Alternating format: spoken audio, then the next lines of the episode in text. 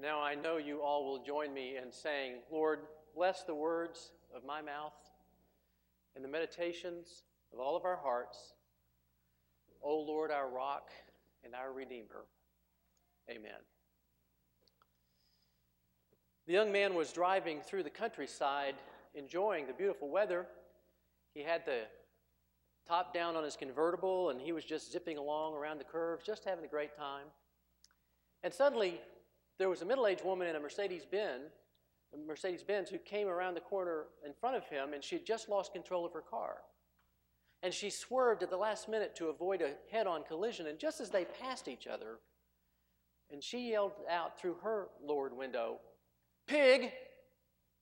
And the young man just instinctively yelled back, Cow! And then he proceeded to round the curve and collided head on with a big pig in the middle of the road. Some of you will get that later now, I cannot explain what would cause him to respond so instinctively to a woman who was only trying to help him avoid a collision. Who is to say any of us would have responded differently? Most of us came into this room this morning with our own issues worries about health, family, finances, papers to write, uncertainties about the future, pain of loss or suffering. And any number of us, together with all of those difficulties, with, might have yelled out in the same way instinctively as he did because of a tailspin of depression or debilitating anxiety. We humans sometimes walk a very thin tightrope, balancing precariously between elation and joy and fulfillment on the one side, and hopelessness and despair and depression on the other. At any given moment, we can snap, look someone in the eyes who's only trying to help us, and call them swine. So, who of us really can explain the human heart or the intricacies of our minds. Some amateur psychologists say the answer is to focus on the uniqueness of each one of us individually. Every one of us has unique gifts and singular contributions. We're all like a snowflake. There are no two, one of us, no two of us exactly alike. You're unique, you see, and therefore you're special. Your very uniqueness constitutes your value. The answer to our problems can be found, so these pop psychologists say, in looking inward, looking within you to see just how special you really are. The problem is, of course, that doesn't work. The more we engage in what can only be called navel gazing and self analytical reflection, the more depressed some of us become. One prominent so- sociologist has described American values today as utilitarian individualism. He said, quote, "The goals of life in America today are personal success and vivid personal feelings." End quote. In our disposable consumer society, marriage has become a vehicle for personal development, work a vehicle for personal achievement, and the church a vehicle for personal fulfillment. In our culture, we live only for ourselves. We have elevated the freestanding individual to the ultimate virtue and commemorated that with a Statue of Liberty on the East Coast. Some have suggested it's time to build a Statue of Responsibility on the West Coast. Others say what we need is distraction. We have long understood the simple power of diversion in order to cope with things like death and illness and disease, we have decided simply not to think about them. In fact, that's why we pay our entertainers so much money, because they help us forget things like death, illness, and disease. And if I may be so rude to say it, that's why we pay our theologians and ministers so little, because they make us think about things like death, illness, and disease. We humans have an incredible ability to talk about the least important things in life while avoiding assiduously the most important things in life. Well, in a sense, this idea of distraction or diversion is actually correct. Ladies and gentlemen, I have the distinct privilege of standing before you this morning and declaring that this text in Psalm 118 is an invitation to you. And hear this responding to that invitation is the answer to what ails you. This is the answer to life on the tightrope between depression, hopelessness on the one hand, and joy and elation on the other. Now, you may be saying just now, and rightly so, Arnold, how audacious. What a bold assertion you're making. And yet, this invitation is for you, and it will answer what ails you. Hear these words Give thanks to the Lord, for he is good. His steadfast love endures forever. As I explore the depth of these words, you all here in this room are invited to join me in praising the Lord, giving thanks and adoration for his goodness, his steadfast love, which endures forever. So, first of all, let's begin with give thanks. Really, this just means praise.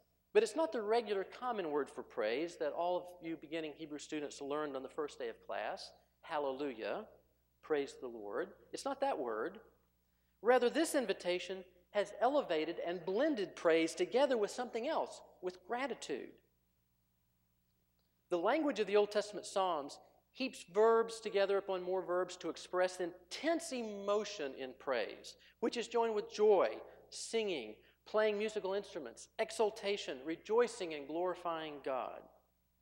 And in this case, Psalm 118, verse 1, with this particular word, praise is combined with gratitude. The NRSV here says, Oh, give thanks. But it means much more than that. And still this morning, I'm honored to represent this psalm in saying, Oh, come to the Lord and give him thanks with a grateful heart. All of you within the sound of my voice, praise God. Let's praise God together with a grateful heart. And such praise cannot be private. It is not limited just to you and God. This invitation is plural. So we say in Kentucky, all you all together, praise God together with a grateful heart. All are invited to reflect with grateful hearts in praise.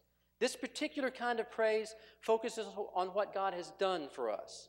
It is an invitation for you this morning to focus on something beyond you, something bigger than you, something grander than you, and your issues and your concerns and your limitations, no matter how much they may be genuine. The title of my message this morning is Get Over Yourself. And I worried about sending that to the chapel office because I have no one particular in mind. this is for all of us. Get over yourself. Life is not really lived fully until we live for something bigger than us, something absolute, some idea to give yourselves to with complete abandon. We humans are created, you see, to need something big to hitch our lives to. The 19th century philosopher Soren Kierkegaard searched for an idea that would capture him, that would be worthy of sacrifice. He experienced great anxiety and depression, but finally he found his great idea. What I really lack, he said, is to be clear in my mind what I am to do, not what I am to know. The thing is to find a truth, to find the idea for which I can live and die. So, what is that idea? What is that truth? This text has the answer. Here is the something that thing that you should focus on, which is bigger and grander than you, and which turns life into something worth living. And as it turns out, it's not a thing at all, it's a person. The text goes on give thanks with a grateful heart to the Lord. Worship is the answer to your problems. The simple message of this text this morning explains what we need to praise God with a grateful heart because that's what you were created to do. That's what you're supposed to do. And because when you worship God rightly, such worship brings peace and comfort to your troubled mind. Noah, after the trouble of the flood, the trauma of the flood, built an altar and worshiped. Abraham, after leaving his homeland and everything that could provide security for him, went to a land not knowing where he was going, and when he arrived, he built an altar and worshiped. David learned his whole family had been captured by the Amalekites, and his own men wanted to stone him to death. And in that moment, he turned to the Lord, and the text says, says he found strength. Elijah, terrified by Jezebel's threats to kill him, exhausted, wanting his life to be over, heard God speaking to him not in a whirlwind or an earthquake or fire, but in a sheer silence of God's presence. And he worshiped, and he was empowered to return to fighting heretical worship in ancient Israel.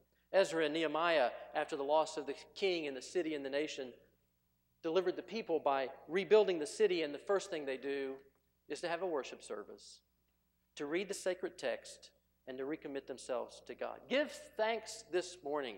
Praise God with a grateful heart. This is the invitation. Get over yourself, focus on something outside of and beyond who you are. Give thanks to the Lord. The text goes on to say, For he is good. There it is. You can trust him. You can afford to love the Lord Yahweh. You can adore and praise him with gratitude because he is good. Now, this is not simply a morality or a goodness such as holiness or sinlessness. God is those things.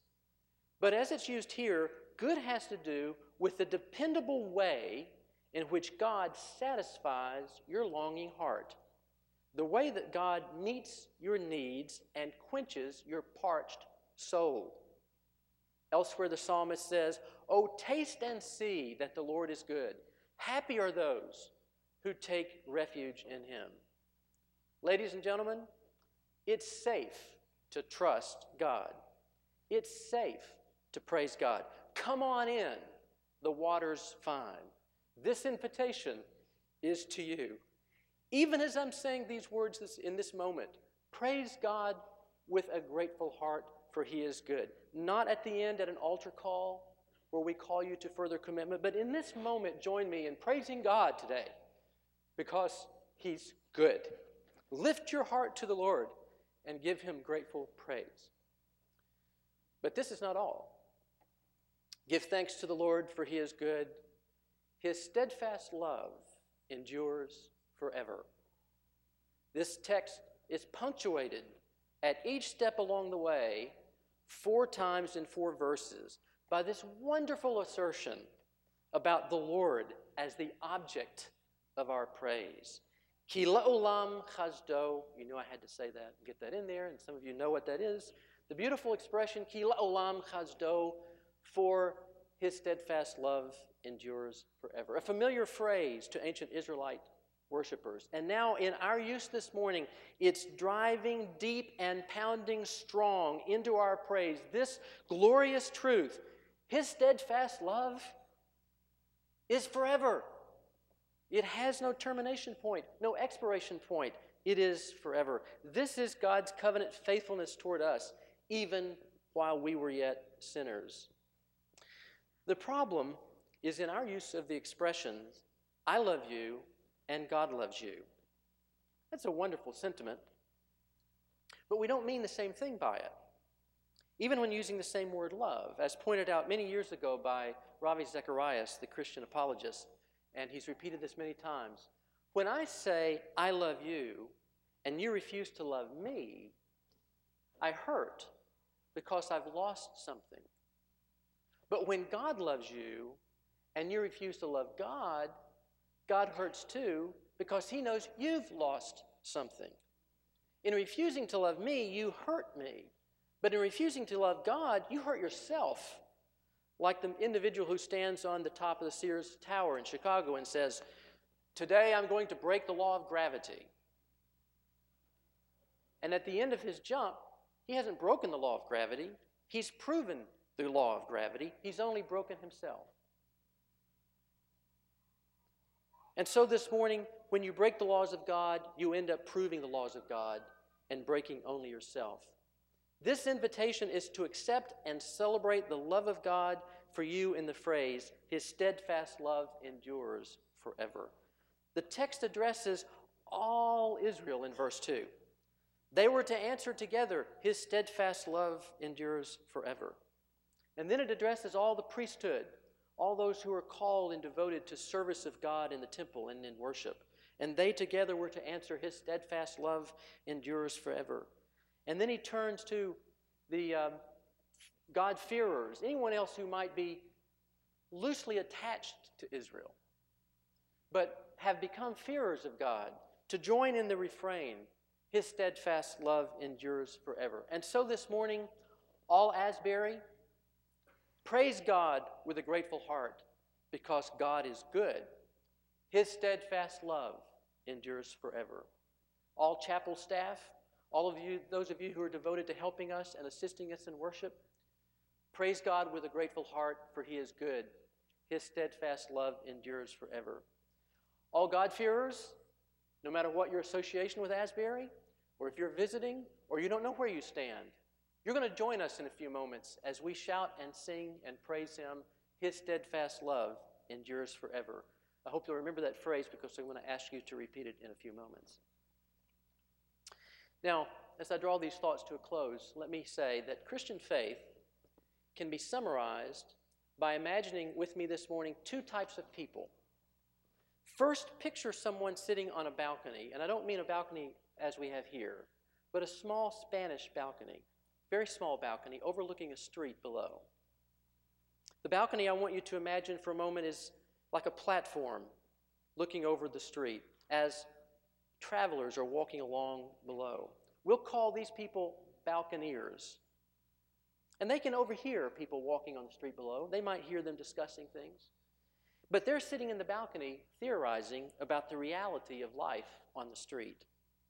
The travelers down below are trying to get from point A to point B.